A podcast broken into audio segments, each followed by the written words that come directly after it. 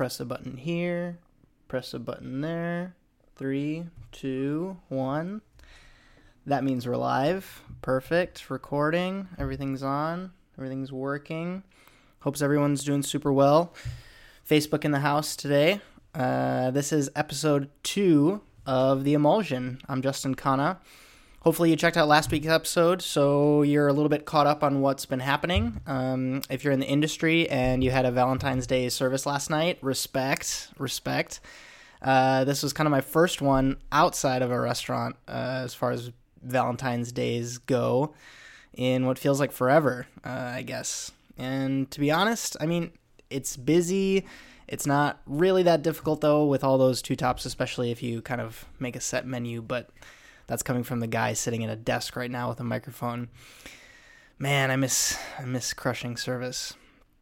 But I digress. I gotta set up a stage soon. That would be fun. Get back in the kitchen a little bit. The lady and I stayed in last night. We made some pot stickers and drank some champagne, and my apartment building manager was giving out some Valentine's Day themed cupcakes, so we had some of those. I mean, I know that game, right? The restaurant Valentine's Day game. We don't need the truffle option to celebrate February 14th. But you're here. I'm here. This is Emulsion episode 2. So last week was our first episode. So I can't promise a lot just yet, but if you're new here, I cover food and restaurant industry-related news. So all the stuff that's been exciting to me over the past week, and I broadcast it live. There's a little bit of random news that I'll kind of sprinkle in there, mostly at the end, stuff that I've kind of found compelling, just to make sure you get a little bit of outside information from the restaurant industry bubble that we live in. So the reason every episode is streamed live is because I want to kind of take advantage of the small audience size that we're working with right now. I want to make sure that this is a conversational show forever. So maybe that changes to hashtagging later on, but these videos are going to be broadcasted live, then saved, and then posted to my Facebook profile, fan page, and then my YouTube channel. So if you miss out on the live stream, you can still catch them there. And ultimately, the Emulsion podcast, which is what's being recorded now, can be found on SoundCloud, so you can listen wherever you are in the world on your own time. All right, with that introduction over, let's get into the first story, which is something that actually dropped this morning.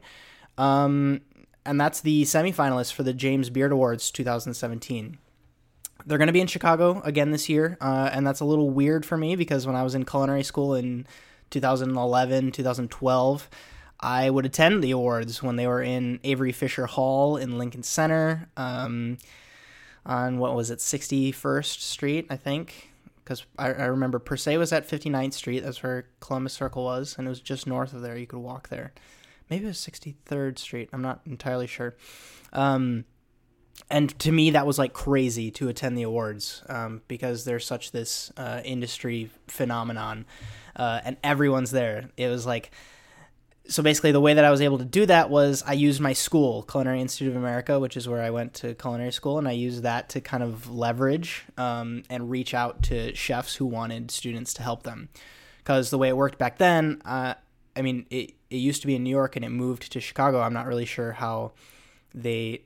I read in the press release that the event is open to the public now, which is a little bit crazy because it's like saying the Grammys is open to the public. You needed an in to get in. But the way the James Beard Awards work now is, or back then was the chefs would set up these tables and they would serve a dish. So you'd have this big poster thing next to your table and it'd say like Paul Kahn, publican, who is actually one of the chefs that I worked with the second year that I was there. And whatever little canapes or snacks you were serving, that would kind of list who you were and where you came from. And they're usually nominated chefs, but basically all night, chefs and photographers and media people and sommeliers would walk up to your table and taste your stuff, and they'd chat with each other and chat with the chef who made the food, and it was a super cool party. I mean, I highly recommend any American culinary student to get involved in something that makes it available for you to attend in some sort of way, especially if you're in Chicago already. So then after the snacks, you'd go inside this auditorium, they'd do the awards, they'd go up on stage, they'd give away, people would have speeches, and then afterwards people would come out and they'd start drinking again and eating or whatever. And I was 19, but I would still drink nice champagne and kind of stand there like a wallflower and watch all these chefs I admired and that I'd read about walk around on the floor, and they'd talk with other culinary school kids and I'd talk with other culinary school kids. And then afterwards there was always stories of these parties that people would have across the street at Bar Balud, where Daniel Baloud would be up on the bar sabering bottles and singing in French. It was crazy. But I couldn't get in because I wasn't old enough, and I usually have to be back in Hyde Park for class the next day, but that's how I was as a culinary school student. But getting back to the story, this is kind of the point in the process when they announce the semifinalists that's super exciting, because a lot of the places get their name on a national stage when this happens, because they're usually from cities in the U.S. that aren't usually highlighted because Michelin Guide isn't there, so... They have the kind of like a sense of community back in their city, whether it's like Portland or Baltimore or Nashville or something like that. But then when James Beard comes out with semifinalists, you are able to kind of get your name out in front of everyone because everybody's looking at the list. The whole country's looking at the list. And I mean, I definitely skimmed for Seattle when I looked at the list, and I found a few places that I hadn't heard of that I'm going to check out. Because this list is pretty reputable. I mean, just from me browsing the lists of winners from years past when I was researching for the show, they really have a knack for picking places that aren't really that trendy, but they're pretty solid all the way around.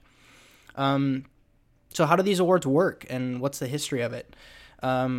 So James Beard, who was an American chef, he passed away in 1985. So he had this house where a bunch of media people and chefs and I assume some philanthropists decided to create what's now called the James Beard Foundation. So in that house, they hold over 250 dinners per year. This is kind of straight off their website. So if you kind of see a chef that you follow that's cooking at the James Beard House, it's usually for a charity or to bring awareness to something. That's really what they focus on. And these awards, which started in 1990, which are basically a content play on behalf of this foundation. And that's not to say it's a bad thing. In the same way that like the Michelin, the company, started the Michelin Guide because they wanted to sell more tires, and San Pellegrino wanted to sell more water. I mean, the James Beard Foundation wants to stay relevant and provide recognition to chefs all over the U.S. Do we need them? No. Are they nice to have? Yes. And this is something that you might see me reference again and again as we cover awards on the show because it comes up a lot. It's not something I'm against. I just want to make one of my opinions very clear, and that's that you should know all the information that goes along with these awards. Who's running the show? Who votes? How do you get nominated? What's the criteria? What's the benefit to winning? I think it's fascinating, and it's such a huge part of the industry. I'm not the guy who goes to enough places to weigh in on the selections themselves, but I want to make sure that we are recognizing achievements properly, and not just because someone put a number before the restaurant name on a list, if that makes sense. I read another article this morning, actually, on Dominique Crenn from the New York Times, where you kind of get a good look at the awards and lists and media. All this is going to be linked down below. Now, for the James Beard Awards, I'll link also the full press release in the show notes, but to make sure I bring you kind of a distilled version of the information that goes along with the awards, this is kind of what you need to know. Mid-October every year, they ask for online open entries. So this year, 24,000 entries were received, which is a little bit crazy. The Restaurant and Chef Committee review eligibility and regional representation. They select a list and determine semifinalists in 21 different categories. So that's the list you'll see if you check out what I linked down below.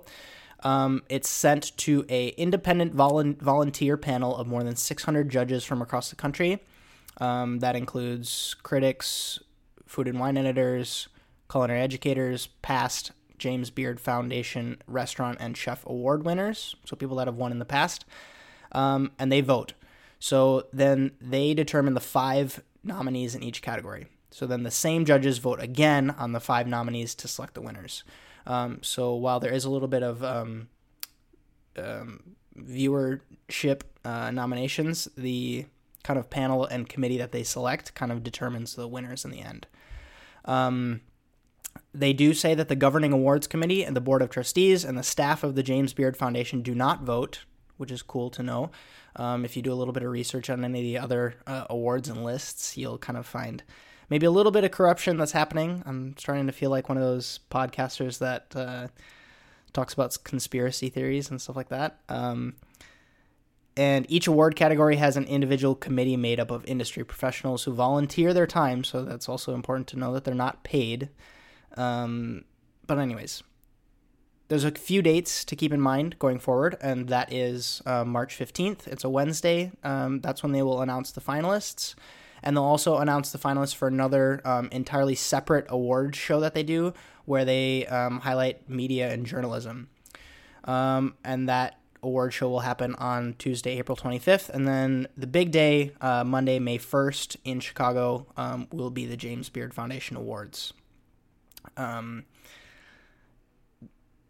the gist of the story. I just kind of wanted to. I mean, it's an exciting time to check out the list and look at who's on it. But I as far as like highlighting the awards themselves, I wait until the finalists lists come out, and then we'll chat about that.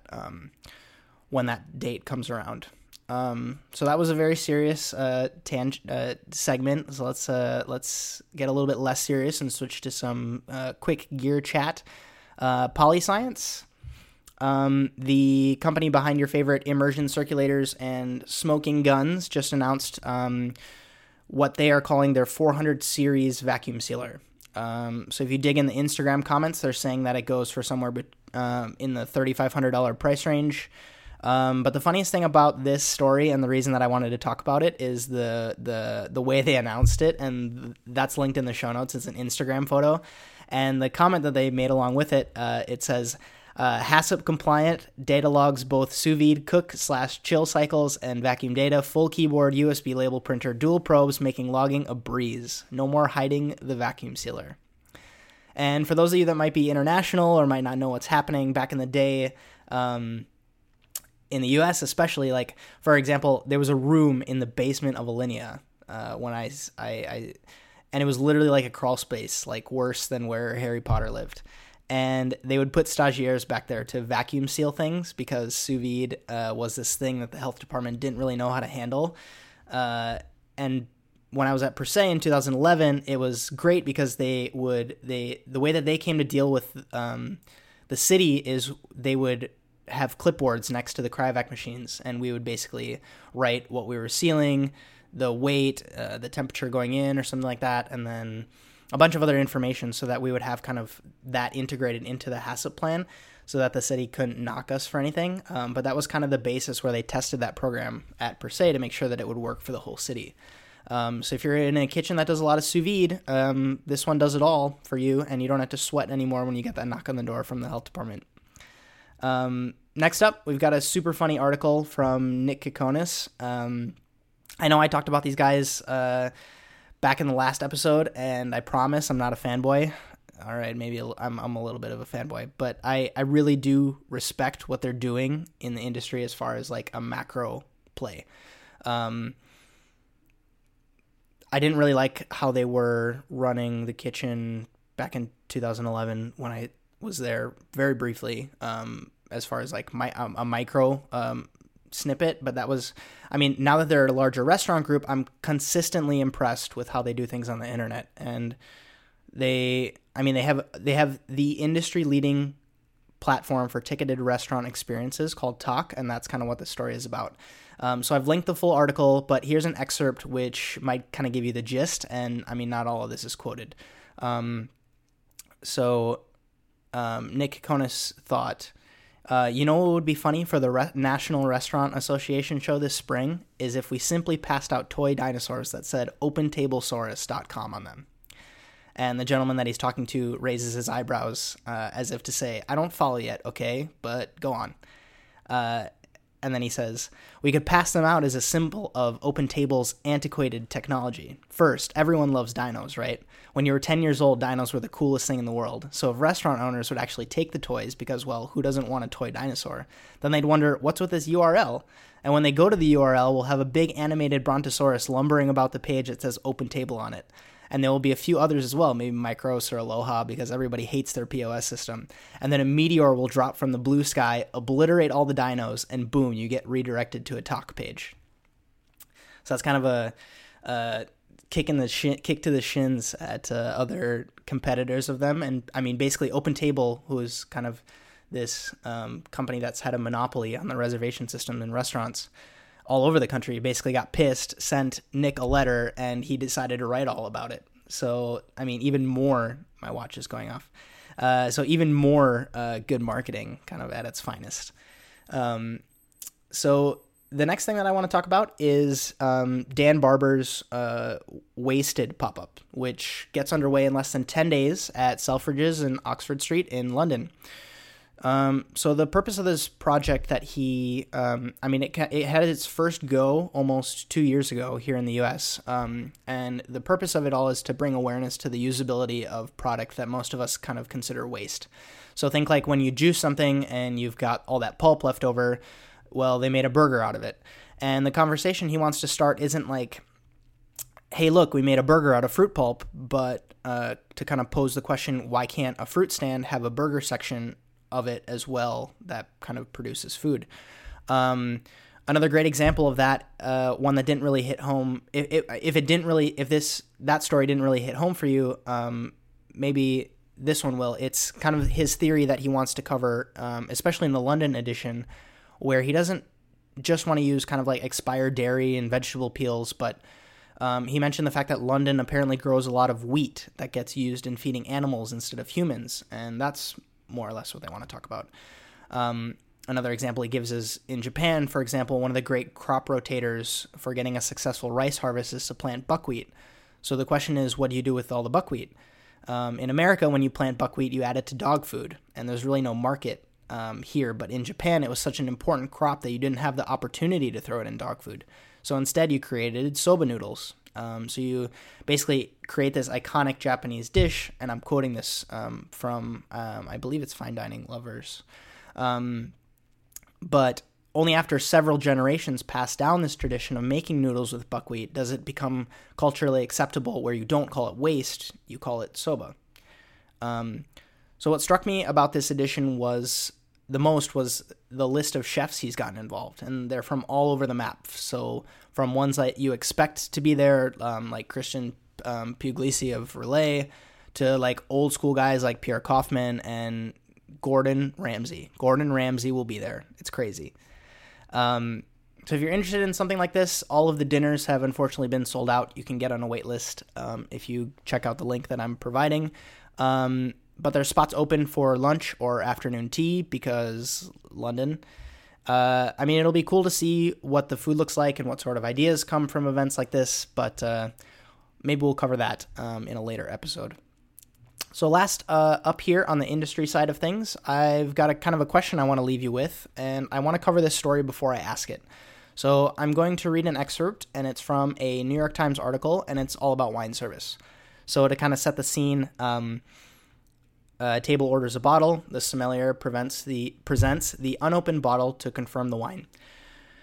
And now I'm quoting. So at restaurants where wine is not a particular point of pride, she might have opened it tableside while carrying on the usual banter with diners. But at restaurants that take wine seriously, like Italienne, the sommelier will open the bottle in a private corner of the dining room. She will then take a small taste to make sure that the wine is not corked or flawed in some other way. That is how it went at Italian. When the bottle proved sound, the sommelier returned to the table and poured the wine for Mr. Hyatt and his guest. But in a departure from decades of wine protocol, she did not initiate the service by first pouring a little taste for Mr. Hyatt to evaluate. And then he says, "Never in my dining life had I encountered that," said Mr. Hyatt, who's 38, who considers himself an enthusiastic restaurant goer. And then he says, "I felt a little cut out of the process." So you'll have to read the entire article because they provide a lot of different viewpoints, and sommeliers and restaurateurs weigh in kind of on their opinion. But the story here is basically talking about wine service in general and how the steps of service in regards to providing the best hospitality should evolve going forward. I'm going to take a sip of coffee here. And this is my take as someone who enjoys wine, who has kind of an amateur's grip on what's going on, and who has kind of lived with sommeliers for the past 4 years upon moving to Seattle, where I made the switch. And I don't really work with wine on the day-to-day basis, obviously. I think it's important to do this thing where you kind of unclip your ego, clip it off if you're sommelier, put it on the ground, and step back for a second and really take a look at what's happening. So you have this culture of people who has a love for instant gratification. That's just how people are these days. They enjoy 100% money-back guarantees on everything they purchase. So you go anywhere, they'll offer you 100% money-back guarantee whenever you want. It is a generation of people who is able to read or watch reviews online for days in advance before they go on any sort of buying experience. And what you're doing is you're taking them and putting them at a table, giving them a list of things that you've selected, sometimes without the conversation of, what do you like to drink, to these people that you're giving the list to, because it'd be rude to assume that they don't know what's on the list, which is also their fault for not really saying, I don't really know what I'm looking at, because nobody likes to do that. And the prices that the wines are at are above the anchor prices, which is kind of like a psychology thing, where the anchor prices would be the menu. So those are the prices that they have to compare to. So if you have a main course dish at $35 and then you see a bottle of wine for $90, your anchor price is at $35, so it immediately seems expensive in your head. So then when these people do order, you have this archaic thing where you pour a small taste without a conversation because you want to be professional. So of course things go wrong. I mean, to me, this is just it's a problem of dealing with expectations. So depending on the individual, you have to be hospitable, of course, but I think you have to provide a sense of confident authority. So I wouldn't send out a single piece of tagliatelle for you to taste before I give you the whole bowl of pasta, because that's stupid. If I've done my job correctly, I've created a reputation for creating and selling my food to you in a way that you feel confident ordering off the menu, even though it just says tagliatelle, parmesan, truffle, egg yolk, or whatever. So the question I'm asking is, what's the problem with having a conversation? Right? So you don't have to sound like you work at Applebee's, but why not like, hey folks, I'm Justin the sommelier here. Can I be of any help to you while you're choosing a wine for the evening? And then when you bring them whatever they ordered, ask another question about them. Or if you tasted it, maybe preface bringing over the bottle with, have you had this wine before? I personally tasted it and I'm really proud of how it's expressing, but if you'd like a small taste before I pour your first glass, I'm happy to do that. That way the wine is kind of, well, if you also take a step back and think about the way that the wine is priced is to include the cost of having a knowledgeable and conversationally competent sommelier. So in my opinion, if you aren't good enough to sell, you kind of deserve to pay the price of that open bottle if the person didn't like it. And by the way, it's not to say that a wine shouldn't be sent back if something was wrong or you aren't enjoying it as a guest. Just coming from a business perspective, it's not Best Buy, right? Like you can return your pair of headphones if they didn't fit right, because they can be put back on the shelf for literally the hundreds of customers that they draw in every day. But to put it in perspective, in a restaurant, if someone buys a bottle of wine that's $1,000 and they send it back because they didn't like it, if you priced your wine by the basic industry standard equation, that means that you bought the wine in for $250 to $300. So the way that you price your wine by the glass should then be charged for that first glass what you paid for the bottle. So no one's paying $250 for a glass of wine. And even if they do, you've still got three more glasses left to sell before you make your estimated profit. Wine is perishable and it's expensive. That's my point. It's also a question of time, right? So like, if this is your one night a week out with your date, you don't want to be talked to for 15 minutes by the sommelier. You want something to enjoy with your evening. You don't want a big, long drawn-out kind of explanation. I forgot to fast-forward my slide here. Where was I? This whole thing is just a fascinating story to me, and it's something that I'd love to get your thoughts on. So leave those in the comments wherever you're listening, and because I'm very interested to hear what you have to say. So in typical Emulsion fashion, the last story I want to cover is something outside of the industry, after that big long rant, something that I find super fun or interesting, but it kind of doesn't play to the restaurant or food bubble. And this week for me is something that kind of speaks to my inner nerd. It's a video from Vox that highlights Shigeru Miyamoto, the designer of multiple video games, including Mario. If you're kind of into creativity or design, I really enjoyed this video, and that will be linked down below. So with that, this has kind of been episode 2 of The Emulsion. I hope you enjoyed this one. Got a chance to cover a little bit more, go a little bit deeper into the stories. Hopefully you got some valuable information. Expect new episodes every week. Again, I'm kind of working on getting a schedule down for this to make sure that the live streams can be a little bit more anticipated. But 2 p.m. West Coast U.S. time on Wednesdays seems to be working okay.